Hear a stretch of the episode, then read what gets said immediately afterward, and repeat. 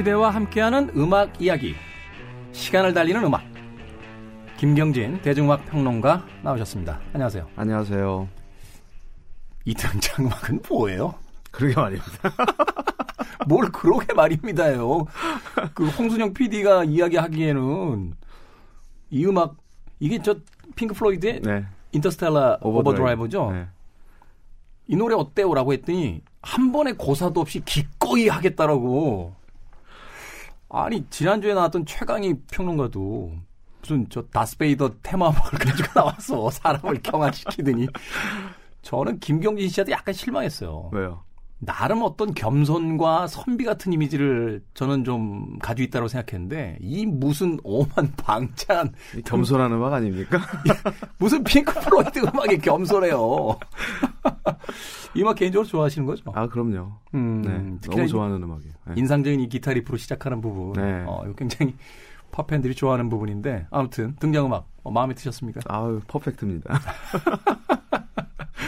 자, 저희가요, 이 게스트 분들에게 아, 작은 호를 하나 붙여드립니다. 아, 스스로 네. 생각하는 내 자신의 어떤 이미지 혹은 뭐 그 이미지가 별로 안 맞는다 생각하면 저희가 그냥 강제로 붙이기도 하는데 김경진 씨는 본인의 이미지를 생각했을 때 어떤 호를 붙이면 어울리겠다 뭐 이런 거 생각하신 게 있어요? 글쎄요 그런 거 생각해 본 적은 없는데 음. 뭐 젠틀맨?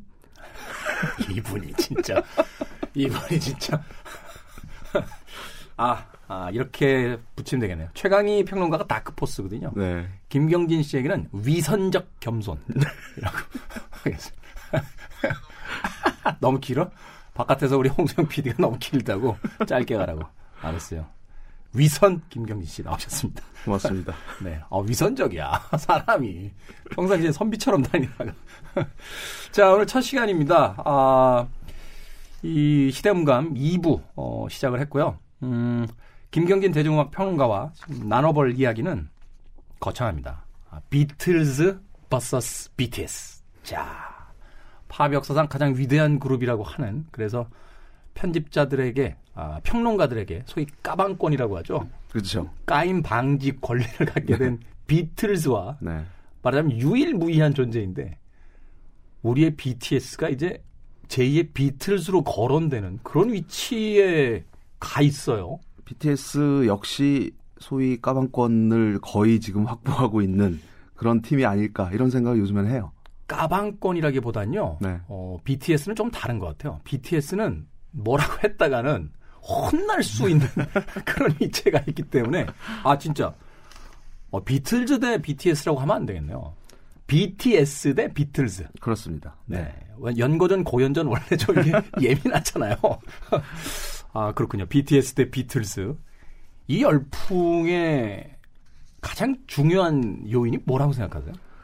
그 지난 수년간 좀 그런 고민을 많이 해봤어요. 네. 왜 방탄소년단 이 비, 지금은 이제 BTS라는 말이 훨씬 더 친숙하게 들리지만 방탄소년단이잖아요. 근데 왜 우리나라에서 인기 있는 거는 그렇다 치는데 왜 해외에서 더구나 동남아, 아시아를 넘어서 유럽과 미국, 남미 이런 데서까지도 이렇게 열풍이 일어날까? 그러니까요. 사실은 이 네. 유럽이나 미국은 이 아시아권에 굉장히 보수적이잖아요. 그렇죠. 네. 뭐 김경진 씨도 잘 아시겠습니다만 그 서양 남자와 동양 여자의 로맨스는 많은데 동양 남자와 서양 여자의 로맨스 혹은 우리가 배드신이라고 하는 네. 아주 노골적인 사랑의 행위가 나오는 영화는 거의 없거든요. 그렇죠.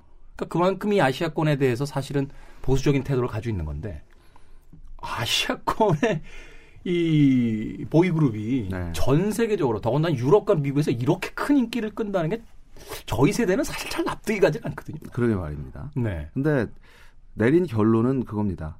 시대가 요구하는 모든 걸 다 갖췄구나. 그러니까 아. 지금 이 시대 21세기 우리가 살, 살아가고 있는 이 시대라는 것이 뭐 나라별로 또는 민족별로 이게 다 막혀 있고 배타적이고 그러지 않잖아요. 모든 게 다 열려 있고 네. 실시간으로 소통을 하고 공유할 수 있는 시대인데 그런 만큼 음악 씬에서도 대중음악 씬에서도 어이 각 나라들의 차트를 보면 빌보드나 뭐 영국 차트가 아니더라도 나라 차트를 보면 그 나라의 그 뮤지션들 몇 명이 올라와 있고 대부분은 빌보드나 영국 오피셜 차트나 크게 다르지 않습니다. 그러니까 아. 힙합과 일렉트로닉과 R&B 이 세 장르로 그 포괄할 수 있는 지금 이 시대의 대중음악 트렌드들이 어, 나라를 막론하고 다 그냥 점령을 하고 있는 상황이거든요. 그러니까 지역의 네. 특색들이 많이 희석이 되고 그렇죠. 글로벌화가 네. 되고 있는 그런 네. 시점이다. 그렇죠. 그런 시점에 이 BTS라는 사실 이렇게 대규모 그룹 보이 그룹 보이 밴드라고 하잖아요. 대규모 그룹의 형태로 어, 등장해서 활동을 펼치는 팀들이 없지는 않죠. 하지만 BTS 같은 경우는 이게 그냥 음악만 단순히 음악만 들었을 때는 어 그냥 나쁘지 않네 또는 어 이거 좋은데 정도로 끝날 수 있을 것 같아요. 근데 이게 그들이 무대 위에서 펼치는 퍼포먼스 또는 뮤직비디오를 통해서 보여주는 이미지 이런 것과 이 음악이 결합돼서 어 이걸 보고 있을 때 뭔가가 끓어오른다는 걸 느낄 수가 아. 있거든요. 그래서 이게 애초에 BTS가 처음 그 글로벌 시장에서 어, 인지도가 올라가고 팬들이 생기고 할 수 있었던 이유가 이들이 유튜브를 통해서 어, 펼친 활동의 네. 어, 결과물이라고 볼 수 있거든요. 그러니까 결국은 지금 이 미디어, 인터넷, 영상 이 시대에 딱 부합하는 그리고 그 보편적인 감성을 건드릴 수 있는 그런 사운드와 음악, 노랫말 이런 것들이 복합돼서 지금의 현상이 만들어진 게 아닌가 이런 생각을 합니다. 생각해 보니까 지금 김경진 평론가 이야기에 동의하게 되는 게 우리가 소위 이제 인터넷이 열리면서 이제 그 국가 간의 어떤 경계선들이 지워지기 시작했잖아요. 그렇죠. 근데 사실은 그렇다 할지라도 어, 이 언어를 쓰는 텍스트, 그러니까 텍스트를 쓰는 언어를 쓰는 활자를 쓰는 그 사이트에서는 사실 지역성은 계속 남아 있던 거잖아요. 네, 그렇죠. 영어 사이트와 한국어 네. 사이트와 중국어 네. 사이트와 일본어 사이트는 다 따로따로 움직였으니까. 그리고 뭐 구글이 아무리 그 전 세계적인 영향력을 가지고 있다라고 해도 소위 이제 검색 엔진을 쓰는 포털 사이트들 네. 대부분 지역적인 기업들이 거의 다 우위를 차지하고 있어요. 우리나라는 뭐 네이버나 다음 네. 같은 경우고 중국은 아예 구글이 안 되니까 그렇죠. 자체 어떤 네. 포털 사이트들이 그 검색 엔진의 대명사가 되고 네. 그런데 유튜브는 아닌 것 같아요. 아니죠. 유튜브는 영상을 쓰기 네. 때문에 사실은 언어적 장벽을 넘어선 것 같고, 네. 그리고 전 세계 어디 가거나 동영상은 다 유튜브에서 봐요. 그렇습니다. 유튜브 주식 있어요? 아니요, 없습니다. 아주 사놓을 걸 그랬어. 이게 유튜브에 그 최초 영상 보면 네. 그 동물원에 가서 나 동물원에 왔어요. 코끼리 보고 있어요. 뭐 이 말도 안 되는 영상 하나 이렇게 탁 올리면서 시작된 건데. 네.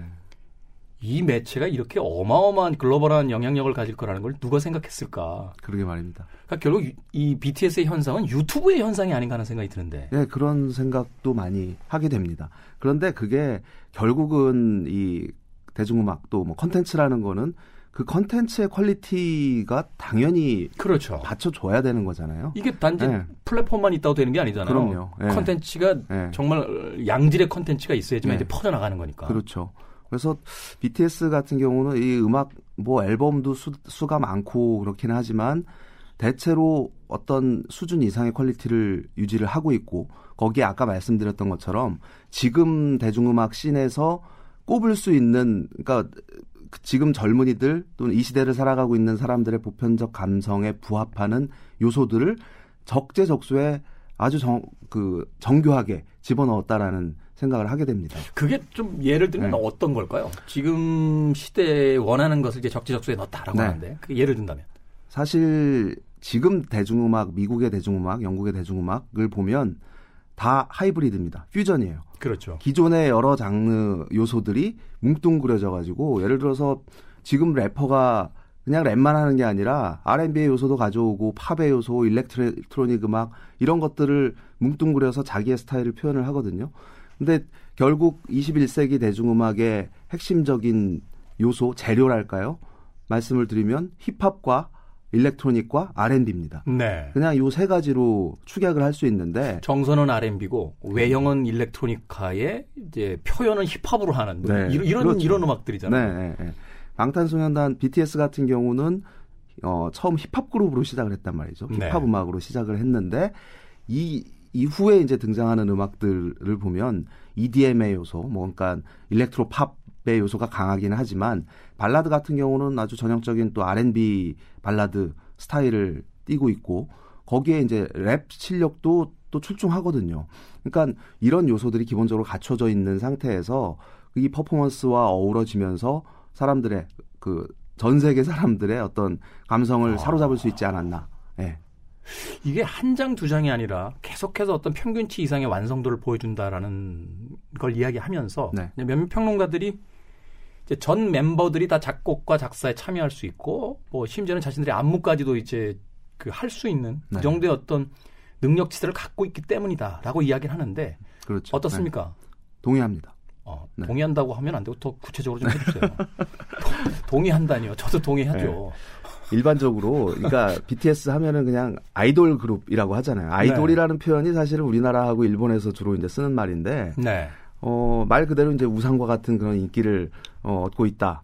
근데 아이돌 그룹이라는 이, 이 현상이랄까요? 이 형태의 가장 특징적인 요소는 자생적인 그, 으로 생겨난 그룹이 아니라는 거거든요. 어. 기획사가 늘, 그러니까 프로덕션이 뒤에, 뒤에 있는 상태에서 어, 멤버들을 뽑아서 컨셉을 테마를 미리 정하고 이거에 맞춰서 이제 구성이 되는 게 일반적이란 말이에요. 그래서 사실 그거를 네. 몇년 동안 우리나라의 기획사, 기획사들 대형 네. 기획사들이 네. 해오지 않았습니까? 그렇습니다. 그, 뭐 JYP라든지 또는 뭐 SM이라든지, SM이라든지. 네. 네네 네.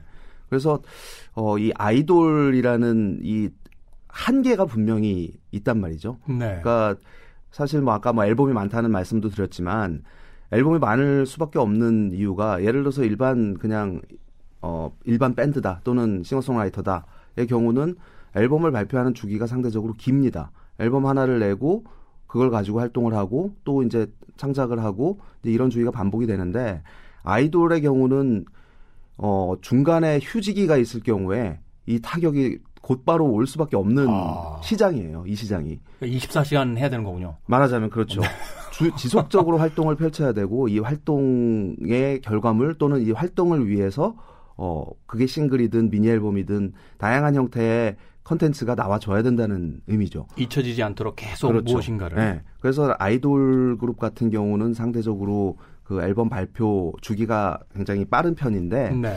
BTS도 이제 뭐 마찬가지입니다. 근데 이들은 다른 여느 이제 기획사가 만들어낸 아이돌하고 다른 지점이 아까 말씀하셨던 각 멤버들이 모두 작곡 작사의 능력을 가지고 있단 말이죠. 그게 그리고 그게 단순히 나 이 정도 할 수 있어 정도가 아니라 수준이 또 높단 말입니다. 네. 그래서 스스로 이제 뭔가를 생각하고 자기의 가치관과 사고를 철학을 녹여낼 수 있는 역량을 가지고 있는 이들이 어, 또 탄탄한 뒤에서 자리하고 있는 그 기획사의 역량과 맞물리면서 더욱 완성도 높은 사운드 그리고 노랫말 또 컨셉 이런 것들이 이제 완성이 됐다라는 생각을 하게 됩니다. 아, 그러니까 이런 거네요. 그 기획사에서 나왔던 기존의 아이돌들은 네. 외형적인 면모는 이제 아이돌이죠. 그렇죠. 10대들로서 네. 이제 구성이 돼 있는데 사실 그 만들어진 이제 실제의 만드는 사람들은 그 뒤에 있는 20, 30대의 기획자들. 네. 그죠? 작곡가들, 작사가들, 안무가들. 이런 사람들이 이제 사실은 그 컨텐츠를 이들에게 공급하다 보니 네. 외형적으로는 아주 젊은 음, 친구들이 나와서 노래를 하고 춤을 추고 가사말을 전달하지만 사실은 그 시대의 것이 아니잖아요. 그렇죠. 네. 근데 직접 노래를 만들고 가사를 쓸 수 있다라는 장점은 이 그룹에 열광하는 그 10대와 20대 젊은 팬층이 무엇을 생각하고 네. 무엇을 느끼고 무엇에 화가 나는지에 대한 거를 아주 정확하게 교류할 수 있다는 것. 그렇습니다. 바로 거기서 폭발력이 생기는 거겠군요. 네, 네 그렇습니다. 아.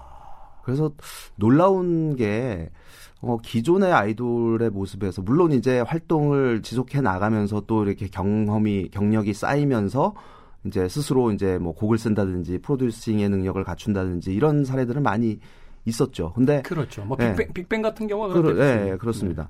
근데 어 BTS는 애초에 좀 그런 측면에서의 이제 재능을 애초에 가지고 있었고 초기부터 이 기획자 또는 프로듀서가 전면에 나서거나 이러지 않고 오로지 BTS 어의 모습으로 처음부터 등장을 해서 지금까지 이어져 오고 있단 말이죠. 네. 근데 최근 그 이번에 나온 앨범도 미니 앨범이지만 빌보드 1위 차지를 했잖아요. 네. Map of the Soul Persona라는 이제 제목이 붙은.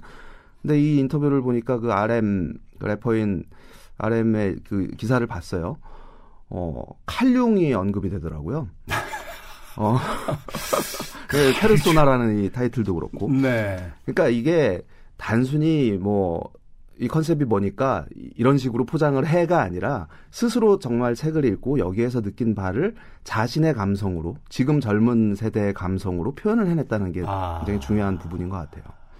그런 면에서 음악이 갖는 진정성, 네. 어, 가사말이 갖는 어떤 그 진실성 네. 이런 것들이 사실은 어떤 고퀄의 만듦새와 합혀지, 합쳐지면서 이제 그렇죠. 폭발력을 갖게 됐다라고 네. 네. 볼수 있는 거네요. 네, 네. 그래서 전 세계의 많은 젊은이들이 네. 모이는 유튜브라는 공간에서 경쟁력을 갖게 됐고 그 그렇죠. 오늘날 이런 현상을 만들어냈다. 사실 생각해 보니까 그러네요. 그 60년대에 비틀스가 하도 영국 밴드로서 인기가 있으니까 미국에서 왜 그 producing을 해가지고 몽키스라는 팀이 만들어졌잖아요. 몽키스라고 이렇게 모았잖아요 사람들을. 그래서 뒤에서 작곡 다 해주고 그렇죠. 노랫말 다 써주고. 해서 잠깐 동안은 비틀스만큼 인기를 얻었지만 네. 결국은 자기 노랫말이 아니고 자기들이 만든 음악이 아니었기 때문에 이제 붕괴돼 버리지 않습니까? 그렇습니다. 결국 비틀스의 네. 어떤 흥행의 요소들, 성공의 요소들을 BTS가 고스란히 다 가지고 있다라고 봐야겠네요. 그렇게 생각이 드는 거죠. 네. 아... 네. 물론 이제 시대는 굉장히 뭐 상황이나 환경이나 많이 달라졌지만 네. 근본적인 그, 그 사람들이 열광을 하고 이들의 음악을 듣고 감동을 하고 어, 이런 그 패턴은 어, 비슷한 요소가 있지 않나 하는 생각을 하게 됩니다. 이쯤에서 좀 궁금해졌어요. 우리가 제목을 비틀스 대 BTS, 아, 죄송합니다. BTS 대 비틀스. 약간 경기 이렇게 할 것 같아. 깜짝깜짝 놀라게 되는데. BTS 대 비틀스로 저희가 이제 정했으니까. 네. 객관적인 지표를 좀 보죠. 그러니까 네네. 비틀즈하고 비교되기 위해서 이제 말하자면 뭐 음반 판매량, 차트에서의 뭐 넘버원 히송의 숫자 뭐 이런 네. 것들이 있을 것 같은데 네. 먼저 BTS부터 좀 볼까요? 네. 네. 어떻습니까? 어, BTS가 처음 빌보드 차트에 등장을 한 때가 2015년 12월이에요. 2015년. 네. 아, 꽤 됐군요. 그래도 시간이. 네, 지금 벌써 한 뭐 4년 이제 가까이 됐는데 네. 그때 이제 그 화양연화라는 앨범 그 두 번째 파트 이 앨범이 어 빌보드 우리가 그 빌보드 앨범 차트라고 부르는 빌보드 200 빌보드 200, 200 예. 네. 그 차트에 171위로 등장을 합니다. 아, 근데 등장이 그렇죠. 네. 예.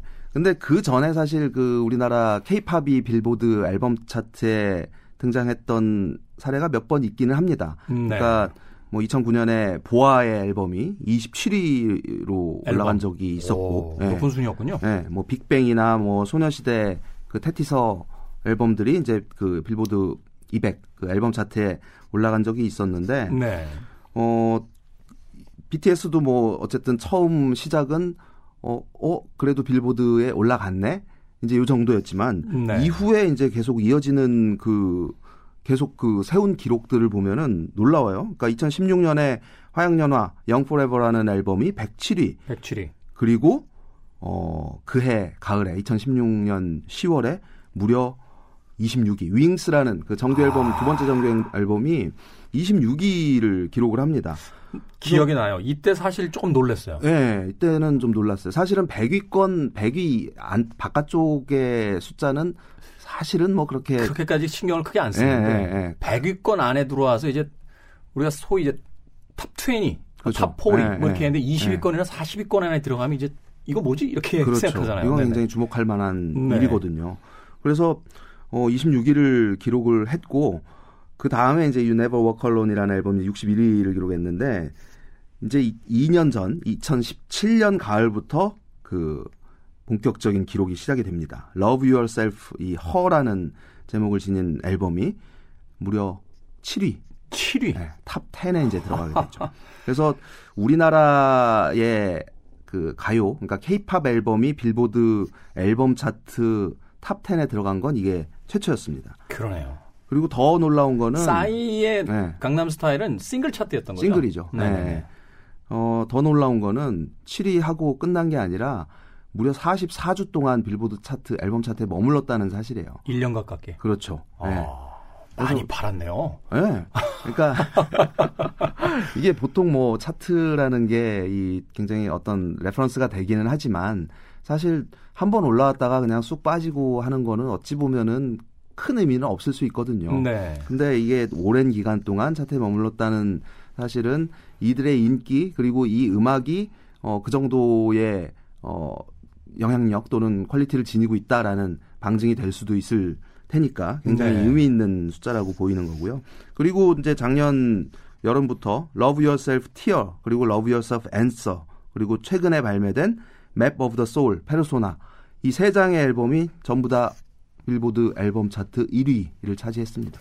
엄청난 한, 기록입니다. 우리가 네. 한 20위권에만 들어가도 네. 샷 데뷔라고 하는데 그렇죠. 네. 1위로 네. 대단하네요. 그렇습니다. 아. 더 놀라운 거는 그 빌보드도 뭐 빌보드지만 영국 차트에도 이 새 앨범들이 쭉그 올라갔어요. 그래서 그 보수적인 영국 차트. 네, 영국 사실 영국의 오피셜 차트라는 거는 그냥 보수의 끝판왕과 같은 영국 영국 네. 밖에 없잖아요. 거기는 거의 그렇죠. 거, 네, 거긴 힙합도 잘 없고 네, 네. 미국 음악도 잘안 들어가기 쉽지 않은 네. 네. 그런 차트인데 이번 앨범이 또 영국 차트에서도 1위를 기록을 했어요. 대단하네요. 네, 이건 뭐 정말 대단하다고 할 수 있는 거죠, 정말로. 어떤 분이 그런 이야기 하시더라고요. 그 SM하고 JYP가 상장되는데 필요했던 아티스트들의 숫자가 굉장히 많은데 네. 방시혁 씨는 BTS 하나로 상장을 하셨다고. 그래서 제가 오늘 주직 얘기를 왜 이렇게 많이 하는지 모르겠습니다만 아 기록만으로 봤을 때 대단합니다. 그런데 이렇게 비교되는 비틀스의 기록 네. 한번 좀, 좀 소개를 좀 해주시죠. 사실 뭐 비틀즈는 그 어찌 보면은 넘사벽이랄까요? 네. 그렇죠. 그뭐 네. 그리고 이미 이제 비틀즈가 해산된 지가 지금 50년 가까이 된 어, 됐고 실질적인 활동도 공식적으로 뭐 9년 정도 이야기하는데 네. 실질적인 활동은 한, 한 5, 6년 정도 했던 것 같아요. 그렇죠. 예. 네. 그러니까 비틀즈가 사실 그 투어를 중단을 했던 게 66년 네, 66년이니까 네네. 데뷔 싱글 나오고 한 4년 남짓 정도 이제 활동을 했던 거거든요. 네. 물론 이제 그 이후에 이제 앨범을 통해서 어 본격적으로 정말 아티스트로 이제 진화를 할 수가 있었지만 앨범은 계속 발표했지만 네. 근데 비틀즈는 사실 그 역사상 음반이라는 게 탄생된 이후로 가장 많은 음반 판매고를 기록한 아티스트입니다. 네. 그래서 지금까지 뭐 한 6억 장 정도가 팔려 나갔다고 그러고요. 6억 장. 네. 어. 어, 그냥 미친 숫자죠. 6억 장. 네. 그래서 그, 뭐 두 번째 2위가 이제 엘비스 프레슬리인데, 엘비스 프레슬리도 이제 5억에서 6억, 이 정도 이제 왔다 갔다 하는데, 6억 정도. 그 3위 아티스트가 마이클 잭슨이에요. 마이클, 마이클 잭슨. 하고는 차이가 좀 있습니다. 3억 5천만 장이니까. 그렇죠. 그러니까 두 배 정도 차이. 네. 비틀즈가 정말 뭐 대단하긴 대단하구나 하는 생각을 하게 되죠. 차트는 뭐 워낙 많아가지고 그냥 넘버원 네. 넘버원 송만 해도 스물 스물일곱 곡 스물일곱 곡. 네. 네. 그러니까 그, 그 비틀즈의 어 앨범 있잖아요. 빨간 바탕에 숫자 1 딱 써 있는 그 원이라는 앨범. 그 제가 냈어요. 그렇죠. 그러네요. 야. EMI 있을 때, 음반사 있을 때. 네. 또 옛날 생각을 또 나게 해주시네. 또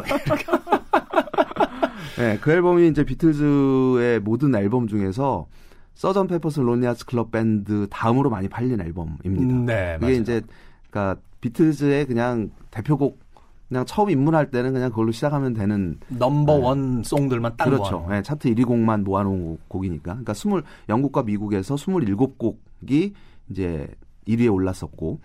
그러니까 그 외에도 뭐 빌보드라든지 다양 뭐 각국 차트에서 세운 기록들이 워낙 많아서 이거 뭐 하나하나 열거하는 거는 큰 의미가 없을 것 같은데. 네. 어, 요, 요거는 좀 말씀을 드려야 될 것 같아요. 비틀즈가 처음 미국 차트에서, 빌보드 차트에서, 어, 1위를 한 곡이 I wanna hold your hand라는 곡입니다. 음, 네. 그리고 이 곡을 끌어내리고 또 1위에 올랐던 곡이 또 자신들의 곡이에요.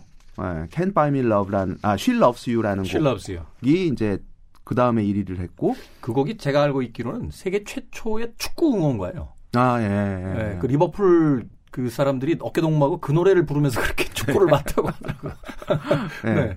그리고 She Loves You를 끌어내리고 1위로 오른 곡이 Can Buy Me Love라는 곡입니다. 그래서 이 세 곡으로 15주 동안 그냥 1위를 그냥 독식을 했어요. 자기들 혼자서. 네. 그게 음. 이제 사실 어 그런 기록이 그다지 많지 않습니다. 그러니까 한 아티스트가 자기 곡을 끌어내리고 자기 곡으로 1위를 올렸다. 네. 이런 기록을 가진 아티스트가 뭐 엘비스 프레슬리나 뭐 머라이어 캐리나 또 뭐 보이즈 투 멘 뭐 이 정도 어 아티스트들이 있는데 비틀즈는 이제 그런 기록들을 여러 가지고 있죠. 그래서 어 뭐 음반 판매량뿐만 아니라 뭐 차트 기록 으로서도 굉장한 어마어마한 그 기록들을 남겼는데 사실은 비틀즈가 뭐 위대하다 또는 어 이후 세대에 지대한 영향을 끼쳤다라고 하는 데는 아까 말씀드렸던 투어 어 화, 공연 활동을 중단을 하고 어 음악 작업에 온통 몰입을 하던 그 시점부터 본격적으로 시작이 됐다고 볼 수가 있습니다. 66년 이후부터. 그렇습니다. 예. 사실 비틀스의 그 걸작 음반들 이야기할 때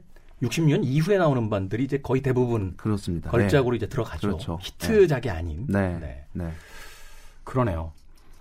사실 그 이 비교 자체가 조금 억지스러울 수 있어요. 왜냐하면 비틀스는 이미 수명을 네. 다한 팀이고 그렇죠. BTS는 이제 네. 말하면 정점을 향해서 달리기 네. 시작한 이런 팀이기 때문에 네.